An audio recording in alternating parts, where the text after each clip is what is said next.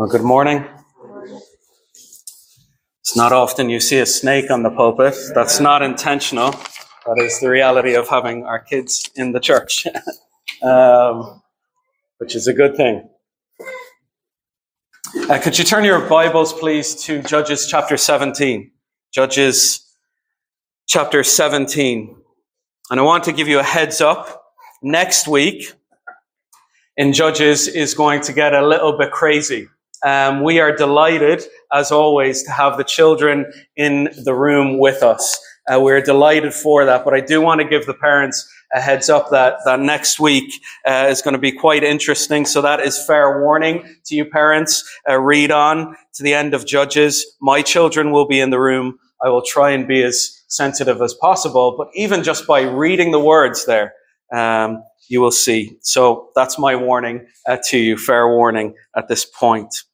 Judges chapter 17. Um, as I was thinking through this passage this morning, I started to think about um, the way I love to see people opening up presents. I love to see people opening up presents. Where are you going to go with this? It'll make sense in a second. But there's a difference between the Dean household and the Nepomuceno household and how we open presents. The Nepomuceno household, it is a free for all. Have the presents, everybody opens them all at the same time. The Dean household, the giving of presents is one at a time. Everybody just watches the person, gives the present. Everybody sits nice and quietly. It is very John Dean, if you know John Dean at all. It is very him in that process. And so we give one present at a time and everybody watches. And I love watching people open up presents, especially children. Because as children get the present, they're all excited and they start opening up the present quite slowly. And you see suddenly what happens as they open up the present, especially if they want the present. If they don't want the present, it's a bit nasty. But if they do want the present, what happens? They open the thing up and they start to go, like that. That moment, I love to see. And that moment is the moment of awe. That moment is the moment of adoration. I would suggest to you that that moment, oh, got louder. That's not a good thing for you. you can turn me off if you need to. That moment is a moment of adoration, but it is also a moment, I think, a small picture of worship. See, I believe we as people, we were made to do exactly that, but not for just that moment not for just a split moment. I believe that we as God's people, we were made to do that, to stand in awe. We were made to do that for eternity. Can you imagine for eternity? Okay, well, just turn me off, I'd say. Can you imagine for eternity us standing in complete awe in that moment forever and ever and ever. Now, don't get me wrong. The new heaven and the new earth won't be just us like that. In the new heaven and the new earth, we will be living and working and, and together for the Lord, but we will be in awe of Him all of the time. That is the life I want. That is what I think we were made for. We were made for that kind of worship. We're worshipers. Every single human being here, all of you here, whether you are a Christian or not, you are a worshiper. The question is, what is it that you worship? And here in chapter 17 and 18 in Judges, we have a picture of not true worship, we have a picture of false worship. So here's what I'm going to do. In chapter 17, we're going to look at one aspect of false worship. I'm going to read two sections there and we're going to explain that together in chapter 17. And then chapter 18, what I'm going to do is I'm going to overview chapter 18, summarize that in many ways for you. And we're going to see another aspect, another picture, another angle of false worship. And in that way, it is a warning to us as human beings and Christians not to partake in that type of worship. And the first thing I think we see in chapter 17 about false worship is this. False worship says this. False worship says, I make the rules. That's false worship. I make the rules. I'm in charge. That's false worship. Chapter 17 of Judges, verse 1. There was a man of the hill country of Ephraim whose name was Micah. And he said to his mother, the 1,100 pieces of silver that were taken from you, about which you uttered a curse, and also spoke it in my ears, behold, the silver is with me. I took it. And his mother said, Blessed be my son by the Lord. And he restored the 1,100 pieces of silver to his mother, the pieces of silver that he stole. And his mother said, I dedicate the silver to the Lord from my hand for my son to take a carved image and a metal image. Now therefore, I will restore it to you. So when he restored the money to his mother, his mother took 200 pieces of silver and gave it to the silversmith, who made it into a carved image and a metal image. And it was in the house of Micah.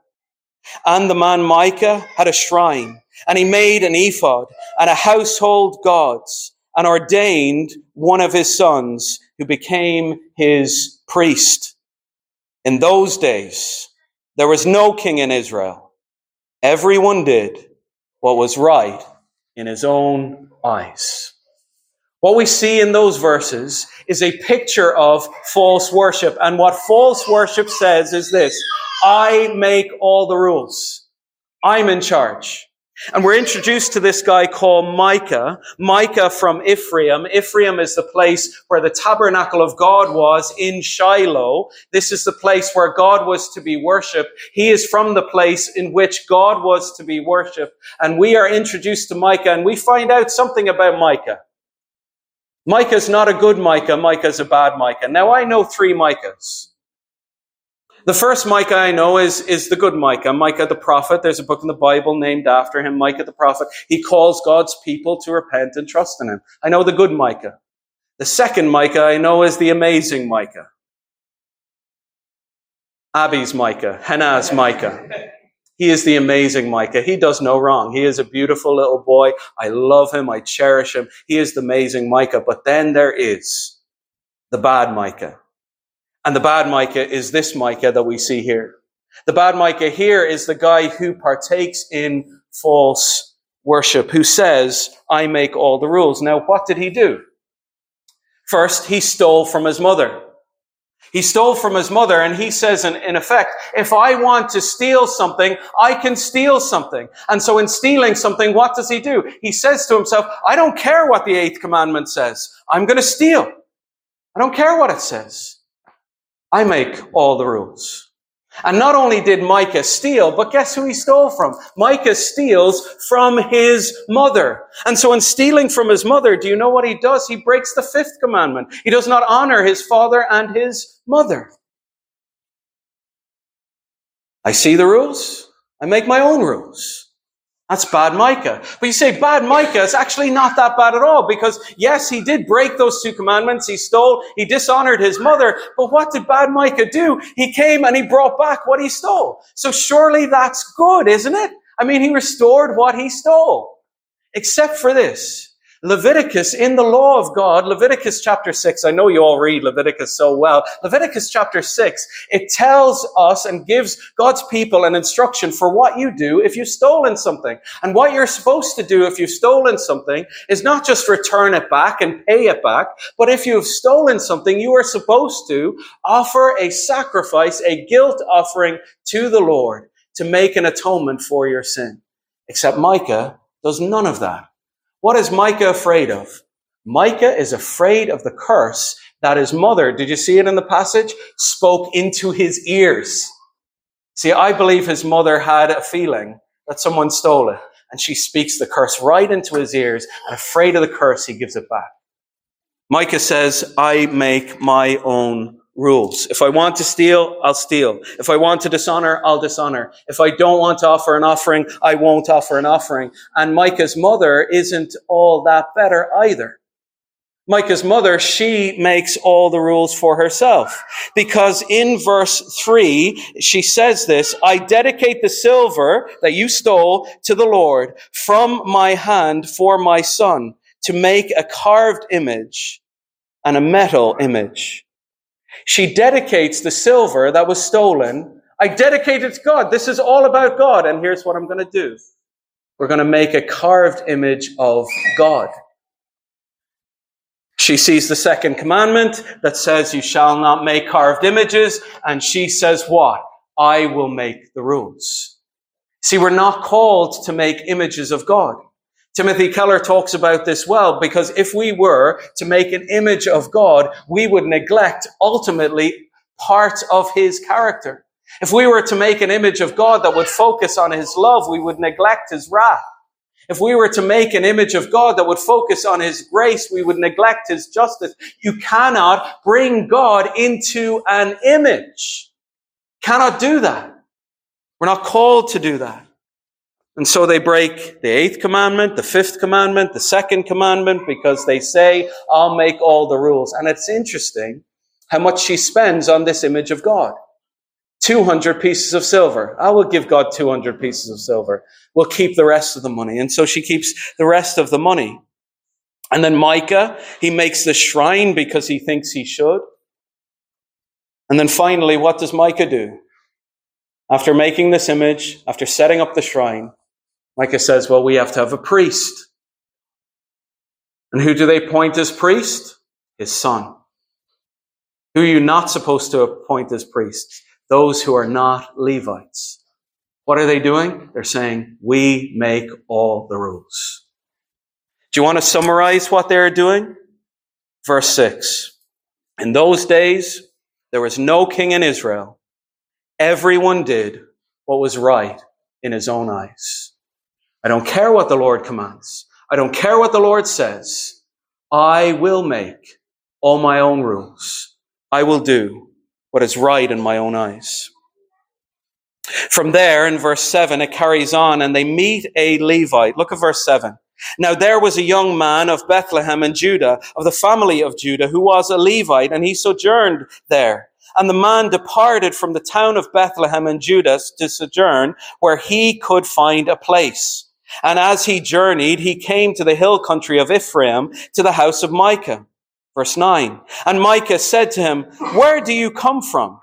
And he said to him, I am a Levite of Bethlehem in Judah, and I am going to sojourn where I may find a place. Verse 10. And Micah said to him, Stay with me and be to me a father and a priest, and I will give you ten pieces of silver a year and a suit of clothes and your living. And the Levite went in. And the Levite was content to dwell with the man. And the young man became to him like one of his sons. And Micah ordained the Levite. And the young man became his priest. And he was in the house of Micah. Then Micah said, Now I know that the Lord will prosper me because I have a Levite as priest. Here's what happens. They make this carved image. He makes this shrine. He has all these gods in his house because he's making all these rules. And then there's this guy roaming around the place. He doesn't have a home. He doesn't know where to go. He doesn't know where he should live. You kind of feel sorry for the Levite, except for this. God allotted a land for his people. In Joshua, he allotted a land for his people. He allotted lands for the Levites. He allotted a home for them to go. He told them to go and take the land. And this guy is wandering about homeless because he hasn't obeyed the Lord. He has no home and he is walking away from his home, which is Bethlehem of Judah. And as he is walking away to find a home, Micah spots him.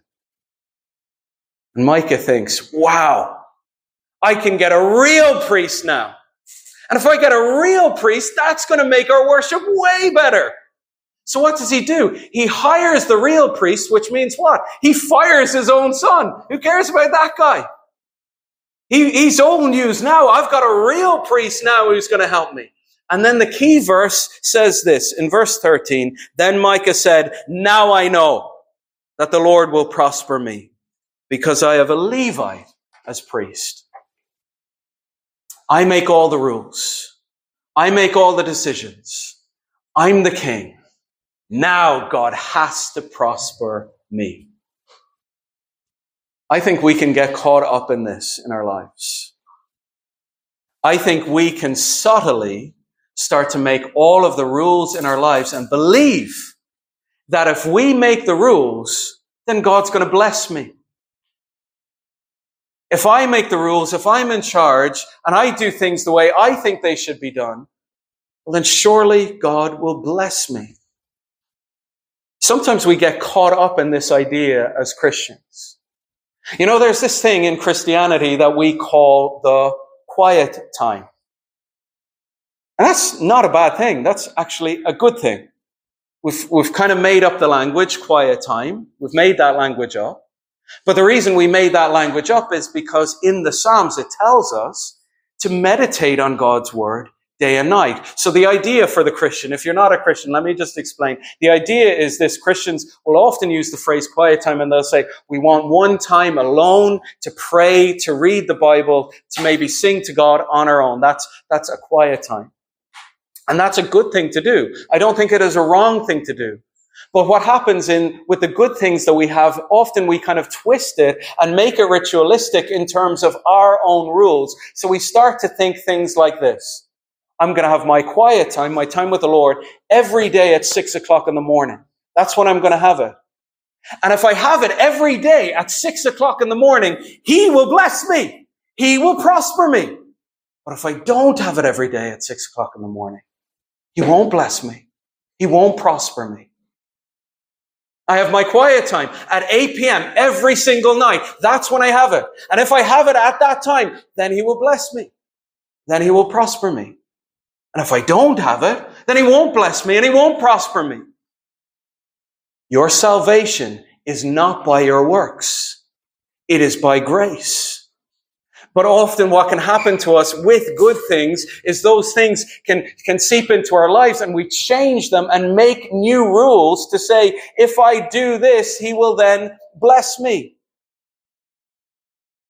If I read the Bible a certain amount in the day, he will bless me.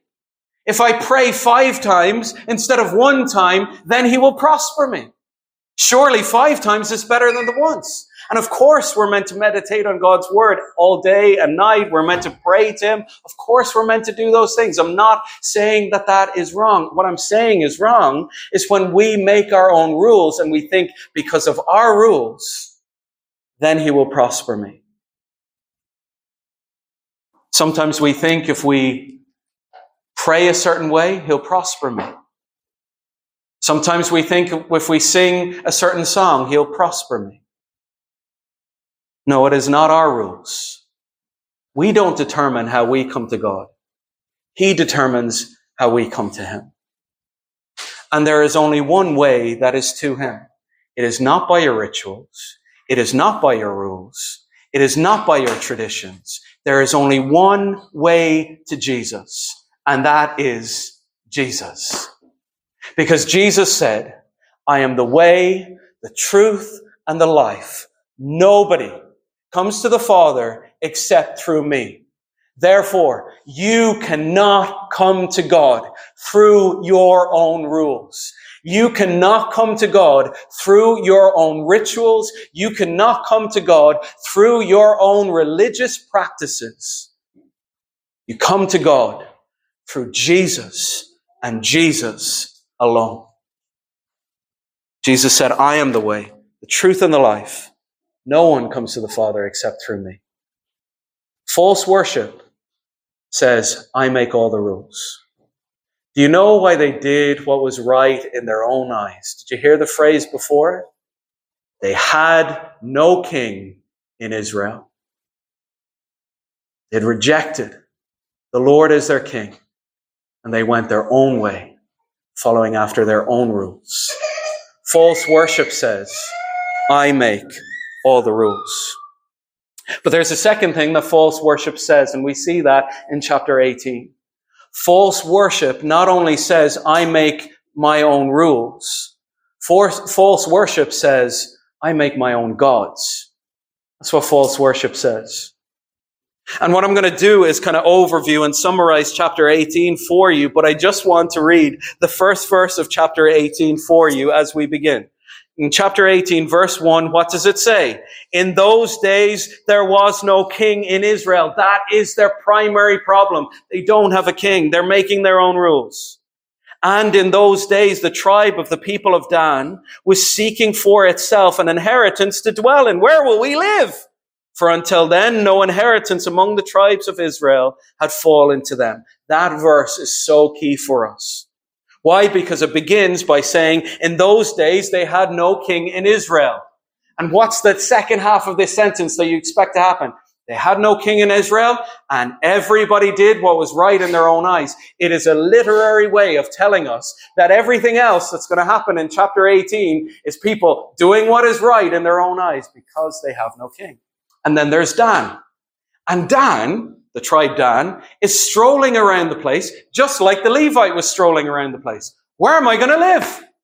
I don't have a home. Where am I going to be? And Dan is saying the exact same thing. Where am I going to live? Where am I going to go? The thing is, God had allotted them a land.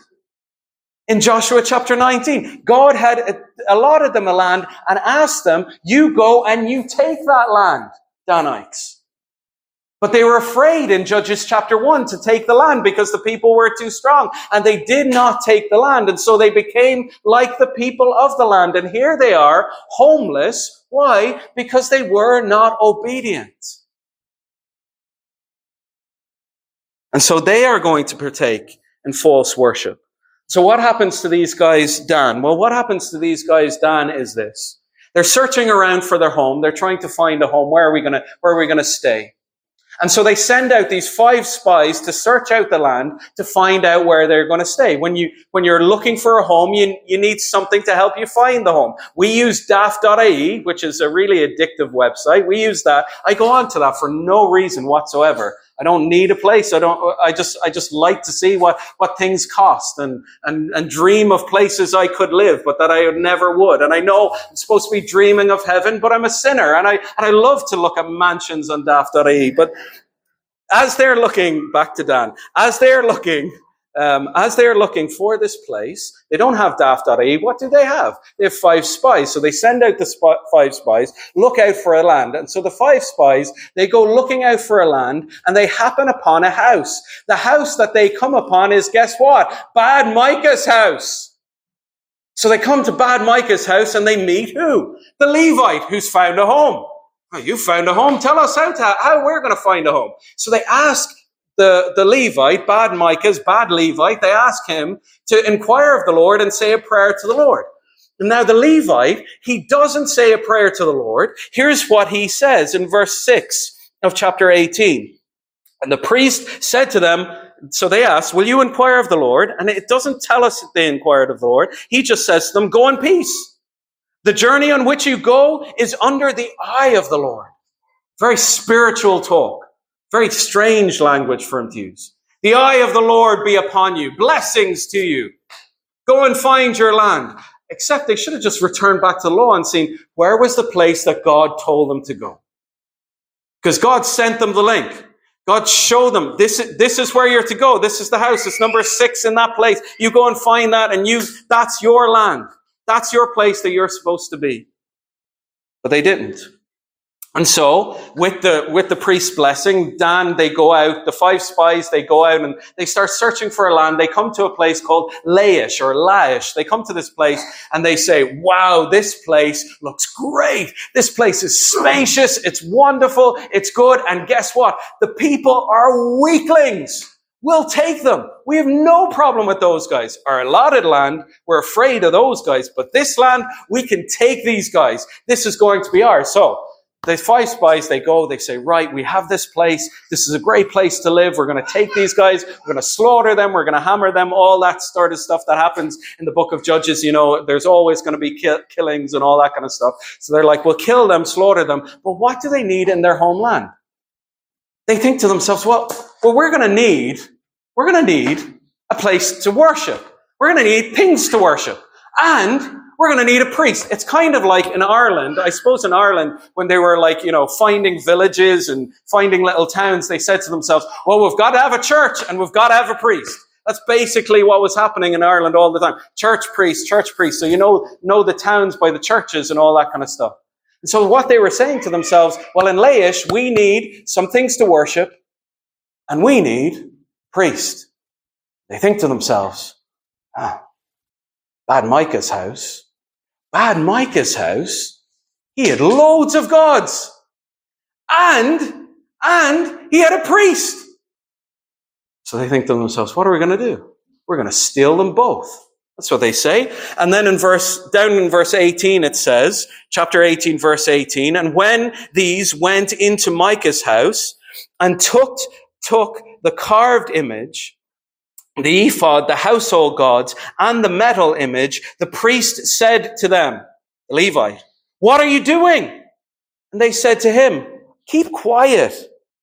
Put your hand on your mouth and come with us and be to us a father and a priest. It is better for you to be priest to the house of one man. Is it better for you to be the priest to the house of one man or to be the priest to a tribe and a clan in Israel? What's better? Verse 20. And the priest heart was glad. He took the ephod and the household gods and the carved image. He had loads of stuff in his house and went along with the people. The priest's eyes light up. Got a promotion here. I don't want to just have one guy, Micah, one house. I get a tribe. I get to be a priest to a whole tribe. Sees the opportunity, takes all the gods in his hand. If you are able to take a God in your hand, this is just logic, right? If you're able to take a God in your hand and hold it in your hand, here's my conclusion. I don't think it's a God. Because I believe in a God that I can't hold in my hand. I believe in a God who holds me in his hand. That's the God we are to believe in. That's the God we are to worship. That is the God we are to praise. And so, Dan, they run off with, with, with the priest. They run off with the gods. They start running away. And as they run away, guess what? Micah's not happy with that. Micah's not happy with that. And so Micah and his company, they start to chase them. And then we see what I want you to see, what we are leading up to and building up to is what happens in verse 23.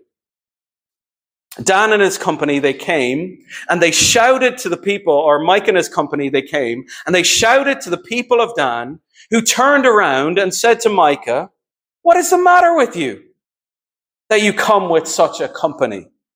Verse 24. And he said, you take my gods that I made and the priest and go away. What have I left? How then do you ask me, what is the matter with you? And he leaves. They threaten him and he leaves. Micah, what's wrong with you? Micah comes and he says, You've taken my gods. You've taken my priests, my priest. I have nothing left. That is false worship. The thing in your life that is not God, that when it is taken away from you, you feel like you have nothing left. That's what Micah was partaking in. A false worship. If you take this carved image from me, don't take it from me, I'll have nothing left. If you take the Levite from me, don't take it from me, because if you take it from me, I'll have nothing left. We make our own gods, don't we? There are things in our lives that if someone were to take them away from us, we would feel like we have nothing left. But that is not true for the Christian. Because the Christian should be able to say that no matter what I have or whatever I lose, I still have the Lord. Easier said than done, right? Think of it. Now, parents, as parents, we love our children. We love them. We love them. We want good for them. But sometimes we forget that with our children, our job as parents is this. We're to parent them, educate them, and say bye bye. See you later. Go. Make your own family. But what can happen with parents is this. We love our children so much. We have our children, we protect our children, we keep our children, and we don't want to say bye bye. But that's not our job as parents. So what happens is, in, in some way, our, our children become our idol, the thing that we worship. And we believe that if one day we lose them, if one day they're gone, then we will have nothing. And that's just not true. Yes, we're to love them. Yes, we're to cherish them. But no, no parents, we are not to worship them. Children, they're bad gods. They're bad gods. Don't worship them. Worship Him. And then when they leave, you'll still have him. When they go, you'll still have him. You'll still be able to glorify him. You'll still love him. You won't have nothing. Sometimes this happens to us with our beauty, doesn't it? We, we worship and love our beauty and we think if I remain beautiful, then guess what happens to our beauty? It fades. One day, all of us, whether you think you're beautiful or not, we're all going to be fairly ugly one day. Right? Let's just be honest. It's just the reality. Youth doesn't stay with us forever. Beauty fades. Therefore, what is beauty? A terrible, terrible God.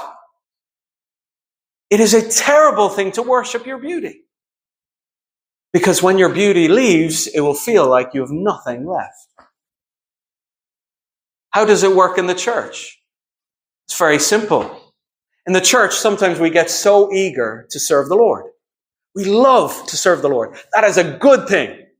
That is a really good thing to serve the Lord. And what, go, what happens is we, we, we say the, the Lord helps us maybe discover our gifts or whatever. We say to the church, look, we're going to serve the Lord. We come in with an open hand and it's all about God and it's all about other people as we start serving the Lord. But then what starts to happen sometimes with us as Christians, with our gifts, it's all about God and all about other people. And then suddenly we start to love the way we serve and we start to love our gifts. We start to love what we contribute to the church. And then we start to say, you know, as your man, what is it, Gollum or whatever, my precious. So the gift that I have, it's my gift. And I'm the only one who can use it in the church. I'm the only one who can do it in the church. And we hold on to it. And that service becomes the only thing I can do. Can you imagine if, if, you know, if we came in here and said, well, you know what? The only thing I can come in here and do is speak. After that, I'm just going to stand up here and speak. If something falls on the ground, you pick it up. It's not, not my gift. It's not how I serve. It's not how I'm going to do. No. And the moment we lose that opportunity to serve in those gifts, in those ways, Sometimes it can feel like we have nothing. Nothing to offer, nothing to give. I've often wondered to myself, if the Lord took my voice, would Shane Dean feel like he had nothing? I must confess, I probably think I would in some ways. Wouldn't be true. If he were to take my voice, I'd still have Jesus still have Jesus. And he should be the most precious thing in our lives. Because Jesus, he is God. So what did Dan do? Dan, they take these gods, you know, those gods, they take the Levi, they go to the place Laish, and guess what they do with the guys in Laish? They slaughter the weeds. They slaughter them, they set up this shrine of worship, and then it says this in verse 30, in chapter 18, verse 30. And the people of Dan set up the carved image for themselves. And Jonathan, the son of Gershom, son of Moses, and his sons were priests to the tribe of the Danites until the day of the captivity of the land. So they set up Micah's carved image that he made, as long as the house of God was in Shiloh. What do Dan do? Dan, they make up the rules. False worship says, I make the rules. And false worship says, I make the gods. They take the God that Micah made and they set it up for false worship. All the while, while God's temple is in Shiloh, Well, God's place is in Shiloh. It is false, terrible worship. What's the name of the priest? We find that out in the last few verses. His name is Jonathan. And Jonathan is a relative of Moses, which means the priest, the Levite, he should know better. He should know better. False worship says, I make my own gods. Can I ask you, what gods have you made in your life? What gods are you making in your life? Some gods are easy, you know, the gods that we make in our life, some gods are easy. Materialism, it's a god. That's, that's easy. We can see it. We all struggle with that. We do. This culture is so particularly image focused that most of us will struggle with materialism. Wealth and riches, they can become a god. Our vanity can become a god. Our lust can become a god. Those things are Easy to see, those gods are easy to see. But then I read an article a few weeks back or whatever, and as I read this article, I kind of wish, you know, those things that are really convicting that you wish you just never read? Or there's sermons that you listen to that you wish you just never could listen to because it kind of convicts you. And so I read one of those articles. I thought I had enough false gods in my life, I didn't need any more. Then I read this article and I said, well, great. Something else to grow in that I'm not good at or great at in worshiping God. The false God, the idol that he pointed out in this article, was the idol of open options. I thought to myself, what, what is that? That's what intrigued me. It's like the idol of open options. What's the idol of open options? It is this. We live in a society right now where we love to keep all our options open. We worship freedom and autonomy and we hate commitment. We hate it. So someone will send us a text and we will not respond because what are we doing? Leaving the options open. Just in case I don't want to commit. We live in a society that does this all the time. Even in our relationships, even in our marriage. Can you imagine? Can you imagine if I decided Luana, you know what? I'm not going to marry you. I just want to keep my options open. But you know what? Let's just stay together the whole time, but I'll keep my options open. Women, honestly, and young girls, don't buy into that stupid lie. There are men out there who want to have their cake and eat it too. Let's, let's get together, let's be together, but let's not do anything about it. No. Keep our options open? No. Christianity calls us to be a people. Don't just keep our options open, we commit. Because on the final day, when you meet the Lord Jesus and he says to you, What did you do with your life? I just kept my options open. I had a little bit of this God, a little bit of that God, a little bit of this religion, a little bit of that religion. Will you let me in? No. There is only one way in. And it is through the Lord Jesus Christ. And if you do not have him this morning, you are not getting in. You will not be with him for eternity. And so I would call on you this morning not to worship the God of open options, but to commit your life this morning, no matter what age you are, commit your life this morning to the Lord Jesus. Say to the Lord Jesus, I have sinned in my life. But this morning, Lord, I commit to you. I trust in you. I follow you. I would urge you to commit to him this morning. Don't worship the God of open options. And I'd ask you this. If you have committed to the Lord Jesus, have you shown that commitment to the Lord Jesus? One of the ways to show that commitment to the Lord Jesus is through baptism. That's what baptism is.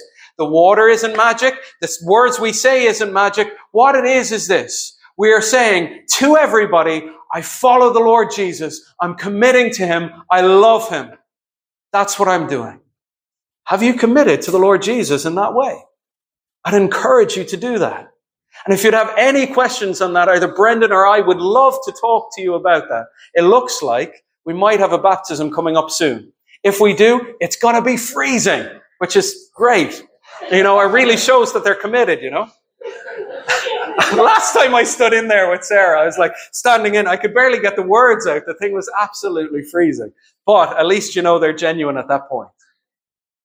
Commit to Him. Not only giving your life to Him, but show that commitment through baptism. And the last thing I would urge you to do is commit to the body, commit to the church, commit to God's people. Don't just keep your options open. You know, I'll have a little bit of this church and a little bit of that church. Listen, it doesn't have to be this church. If it's not this church, it doesn't have to be this church. What I encourage you is this. Go to a gospel believing, gospel preaching church and love Jesus with all your heart. And commit to that church fully. And if that is this church, we would be glad to have you and glad to even have you as part of the membership if you want to know more about that. But you will not grow. You will not grow in your faith if you do not commit and say, these people, they're my people. Because you know what happens when you commit? do you know what happens if, when you commit? People will know. People will see. How's your life? How are you doing? If no one knows you, you can go about your life however you want. But commitment will really help you. False worship says, I make my own rules and I make my own gods. True worship says, Jesus, He's my King. He calls all the shots and I follow Him. That's true worship. Let's pray. Lord, we thank you for your word. I pray that we as your people would not be those who do what is right in our own eyes, but that we would trust you as our King. Lord, I pray that everyone in this room will be people who commit. I pray for those who do not know you, from the youngest to the oldest. I pray this morning that you might instill in their hearts and minds to commit their lives to Jesus, to live their lives for Jesus. I pray for those this morning thinking of baptism, showing that commitment to Jesus publicly. Pray, Lord, that you'd help people stand by faith and show others. And I pray, Lord, that you'd help us to commit to this church, to commit to one another, and to live for you. Pray this in your precious name. Amen. I thought it'd be appropriate.